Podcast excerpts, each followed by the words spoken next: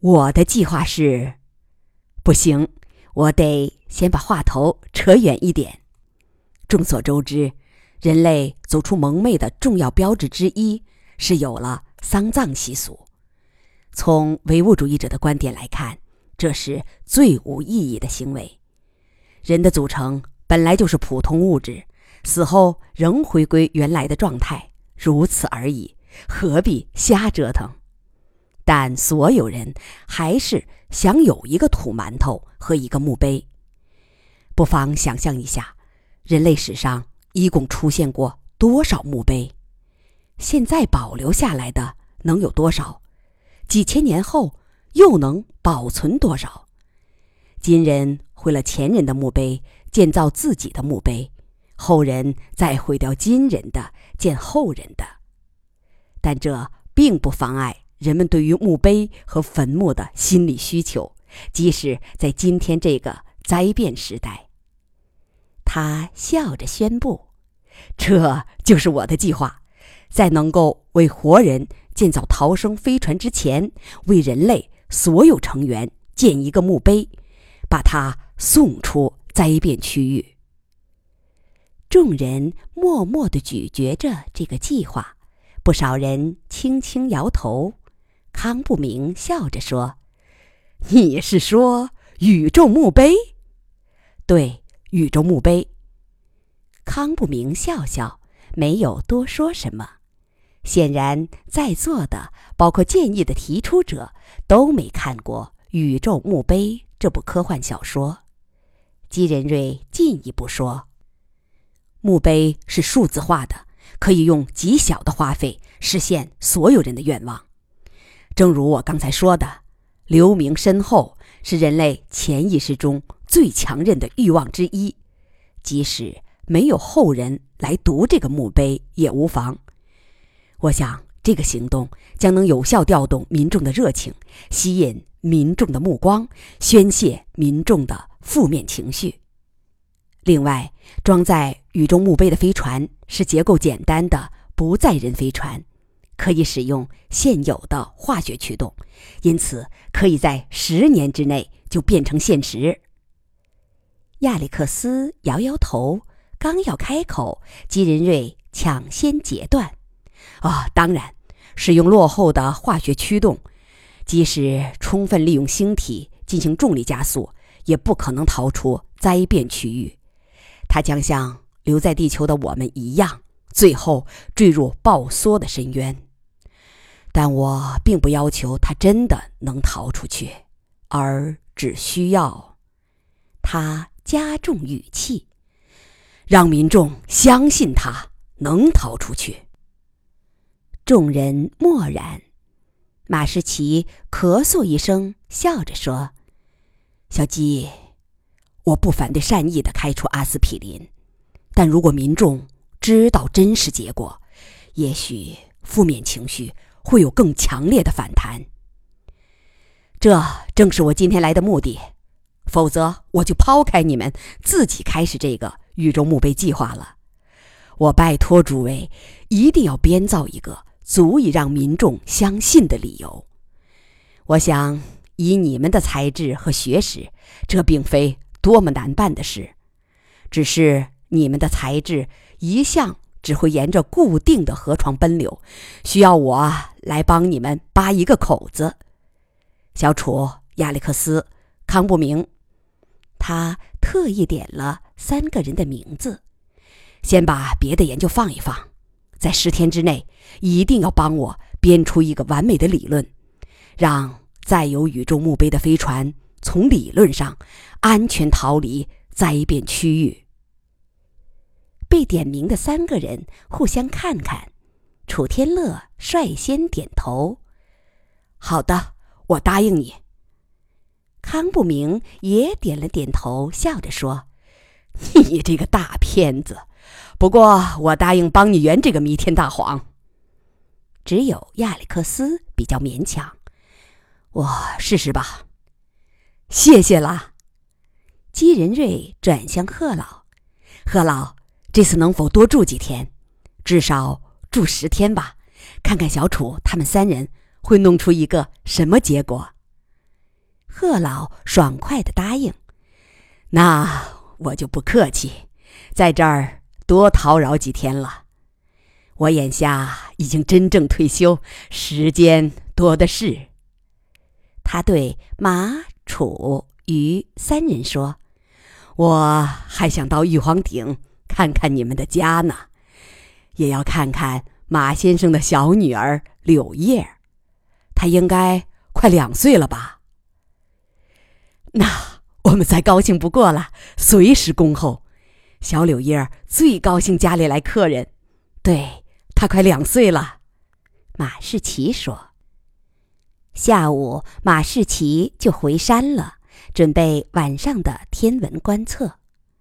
尽管各国天文台都在盯着近地天体蓝移植的变化，以他们的设备和专业造诣，肯定干得更好，但马士奇一直没放松自己的责任。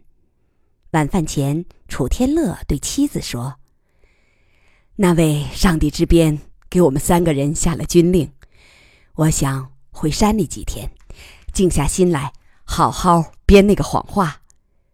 好的，我让小猪把直升机开过来。我想让你陪我回去，好吗？余乐水本来第二天还有别的事要干，不过他立即答应了。好的。直升机迎着夕阳落在玉皇顶的山顶。小猪依惯例要来背小楚，后者笑着拒绝了。我们俩想在山顶多坐一会儿，你先返回吧。直升机开走了，天乐不好意思地说：“乐水，你背我回去好吗？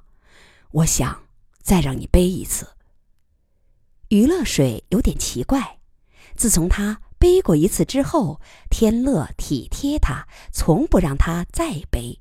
今天是怎么了？但他爽快地答应了，蹲下身子让丈夫爬到背上。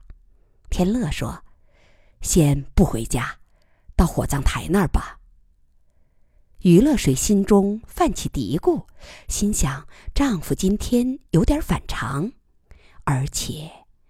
尽管全家人都很达观，但火葬台的名字终究有点不祥。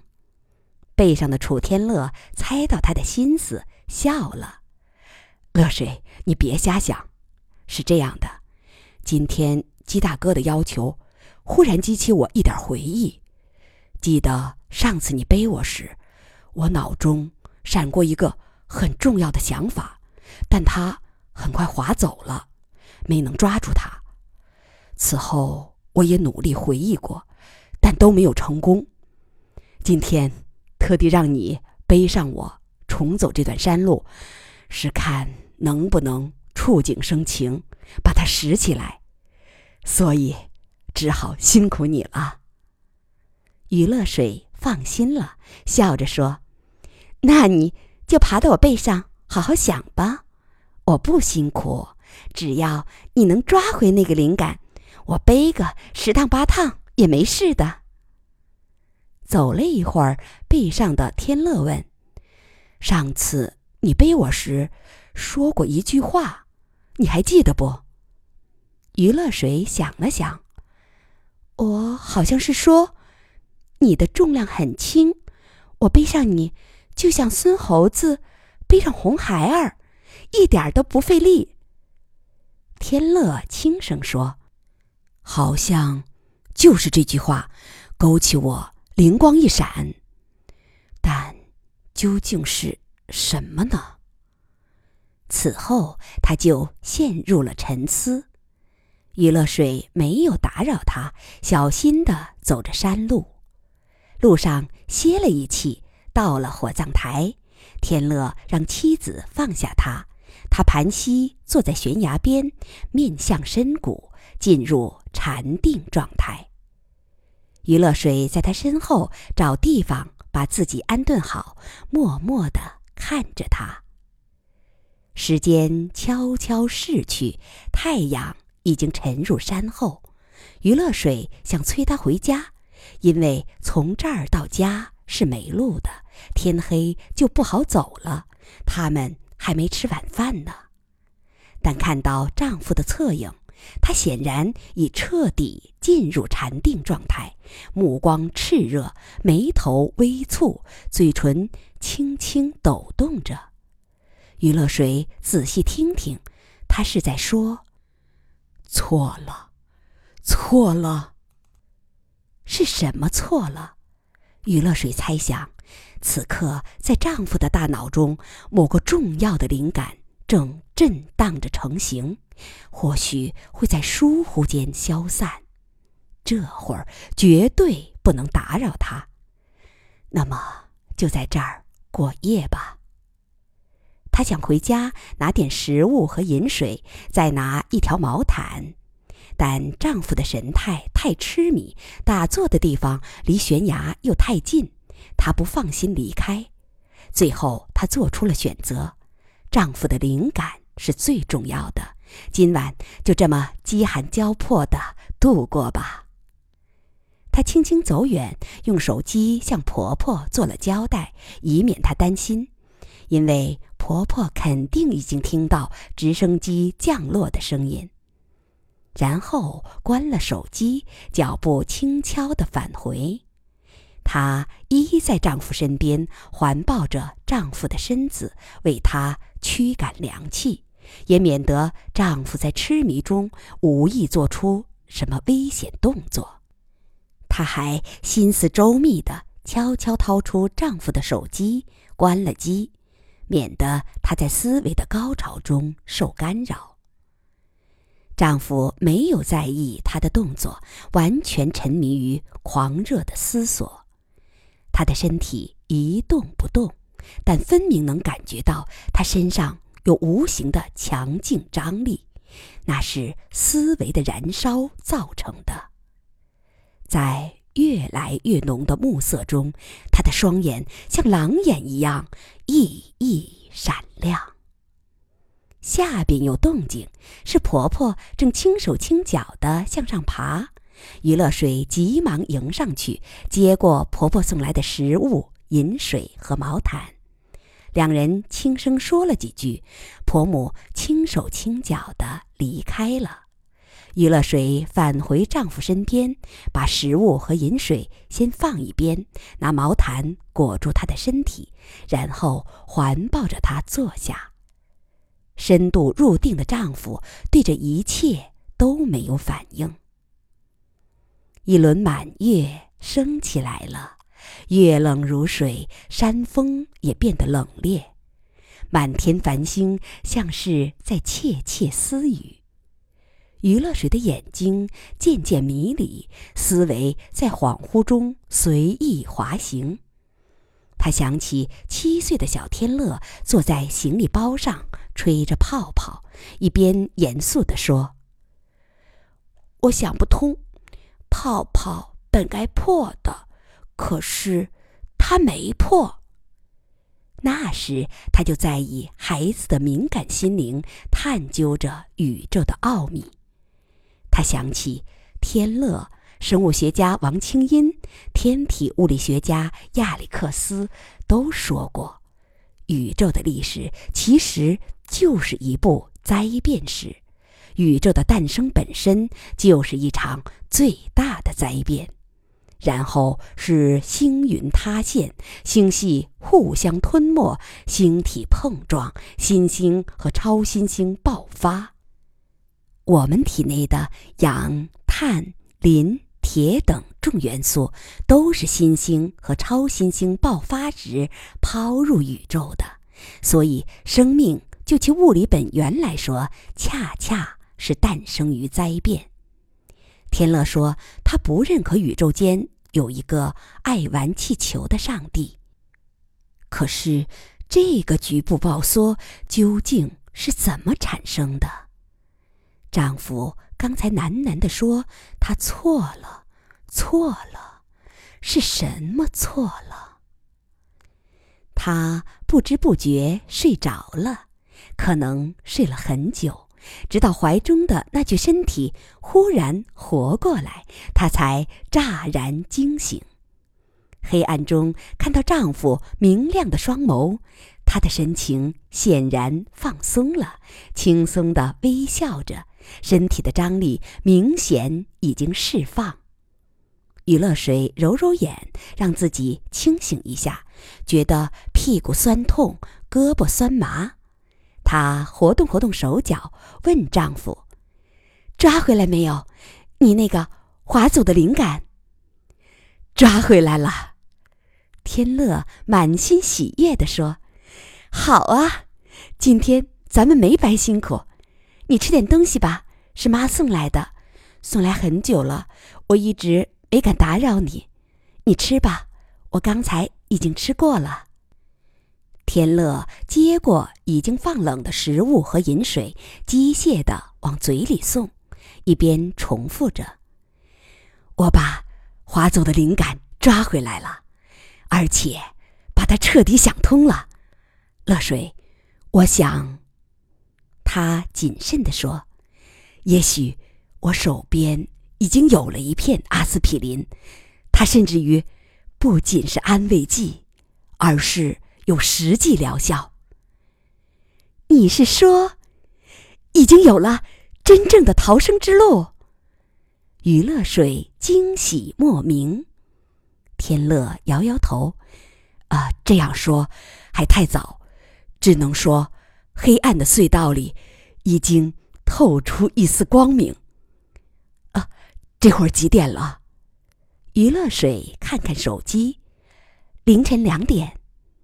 天乐看看崖下的一片漆黑，笑着说：“哎，今晚反正回不去了，我就把自己的收获讲给你听吧。”他把吃剩下的食物推到一边，好啊，好啊，我已经等不及了。啊，等一下，余乐水找到一处合适的石座，自己先坐好，把天乐瘦削的身体再度揽到怀里，用毛毯将两人裹好。现在你讲吧。天乐把身体完全放松，舒服的。倚在妻子身上，抬眼望着星空，语调舒缓的开始了讲述。天乐说：“你当时背上我说孙猴子背红孩儿的时候，我曾被勾起一点联想。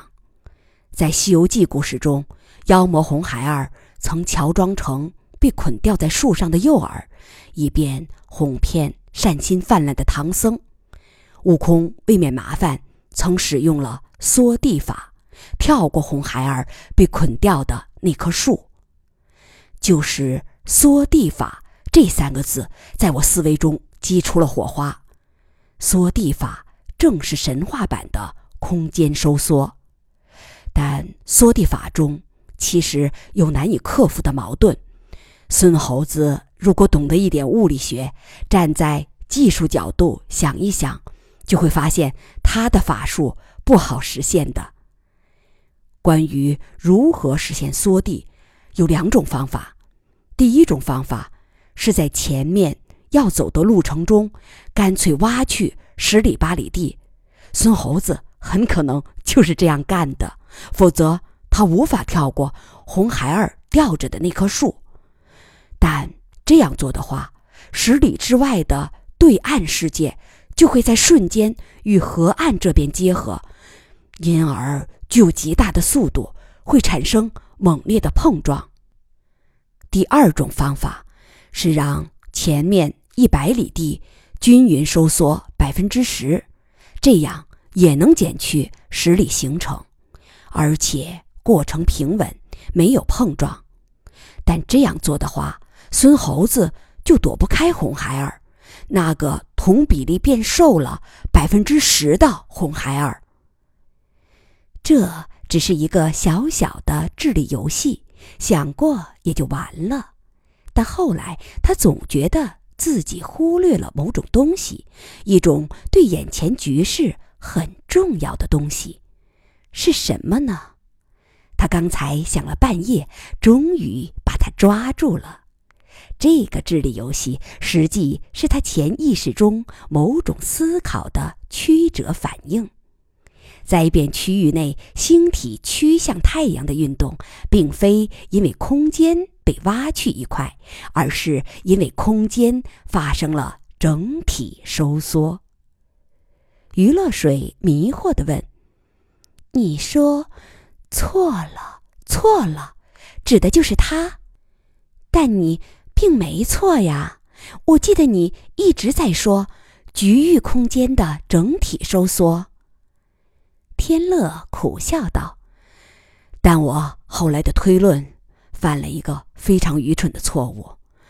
哎，令这一代科学家汗颜的是，两年来没有一个科学家发现我的错误。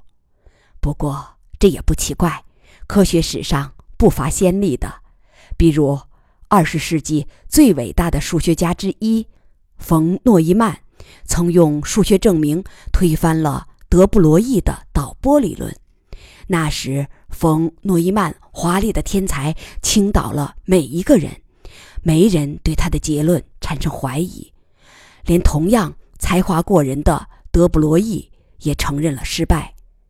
但其实冯的证明中犯了一个愚蠢的错误，直到几十年后才被波姆和贝尔发现。贝尔就是名垂千古的贝尔不等式的发现者。毫不客气地说，冯诺依曼的证明不仅是错误的，而且是愚蠢的。真不知道自他公布以来，是否有一位专家甚至大学生真正研究过他。想想冯诺依曼那样的伟人都会偶尔犯错，哎，我多少好过一些。余乐水笑着说：“不必自责了。”你知道一句谚语吗？鹰有时比鸡飞得还低，但鸡永远飞不了鹰那么高。你的愚蠢是鹰的愚蠢，可以原谅。说说你的错误吧。好的，我在老纪领会议上曾说过，飞船冲不过速度更快的逆向急流。对，你是这样说的。就是这个结论错了，而且错的非常愚蠢。为什么？我觉得那个图景很直观的，也符合逻辑。